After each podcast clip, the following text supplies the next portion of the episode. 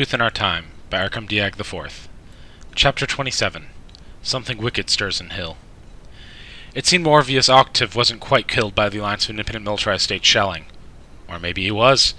But regardless, he didn't stay dead. Maybe there was something in that horrid plague that spoke to him from beyond the grave.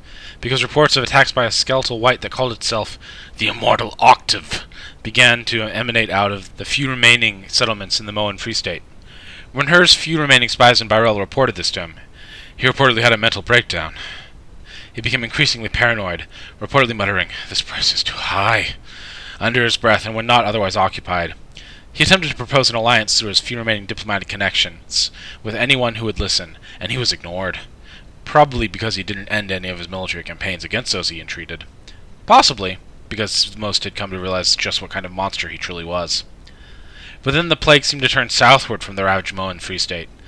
Through Byrell, slowly, horribly slowly.